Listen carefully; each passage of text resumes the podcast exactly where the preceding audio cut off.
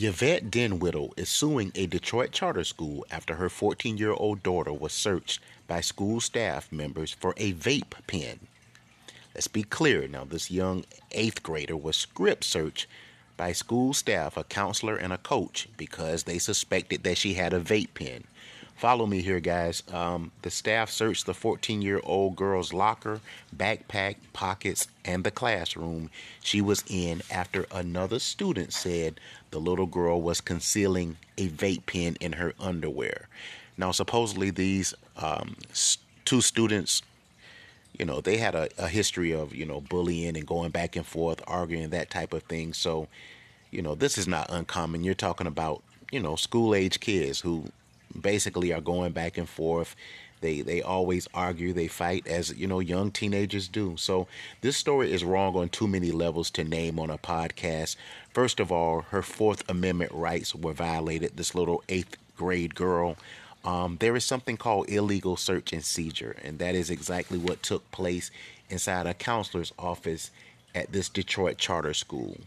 Secondly, the minute any type of search was being introduced, a guardian or parent of this little girl should have been notified immediately. Now, I think that's common sense. You're going to search my child for a vape pen. Why wouldn't you notify the parents? Why would you just act hastily and say, you know what?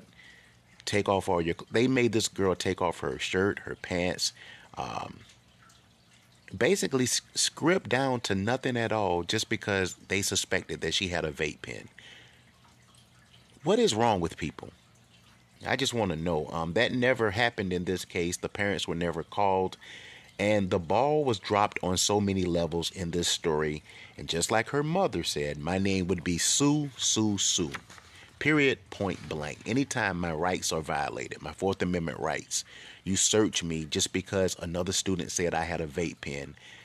My first thought is, is are these people crazy? And they're definitely incompetent. You don't subject a 14 year old child to a strip search because you were told by another student that she has a vape pen. The audacity. And even if she did have a vape pen, this is a charter school, not a maximum security prison. The little girl was treated like a common criminal by some so called adults who shouldn't even be in the field of education. I guess in this world we live in today, common sense is not so common, especially in 2023 at least not in the city of Detroit. So many thoughts go through my head as I read this story because I'm like, this is a child. Regardless, she's not an adult. This is not the TSA. You're not going through a security checkpoint at the airport. This is a charter school. These kids come here to learn, not to be strip searched and pretty much bu- bullied to me by adults. If you thought she had a vape pen and she said no, she didn't, that should have been case closed or her parents should have been called. And at that point, you go from there. But you don't take it into your hands to just tell this young lady, you know, remove your clothes. We're going to play the police. Not good. Not that should have never happened at all. Like I said, purely incompetent on behalf of these adults, these educators who, you know, probably scared the little girl. She is probably going to be traumatized by this for the rest of her life. So what I say is that lawsuit should be something like 20, 30 million bucks. Pay me, ching ching.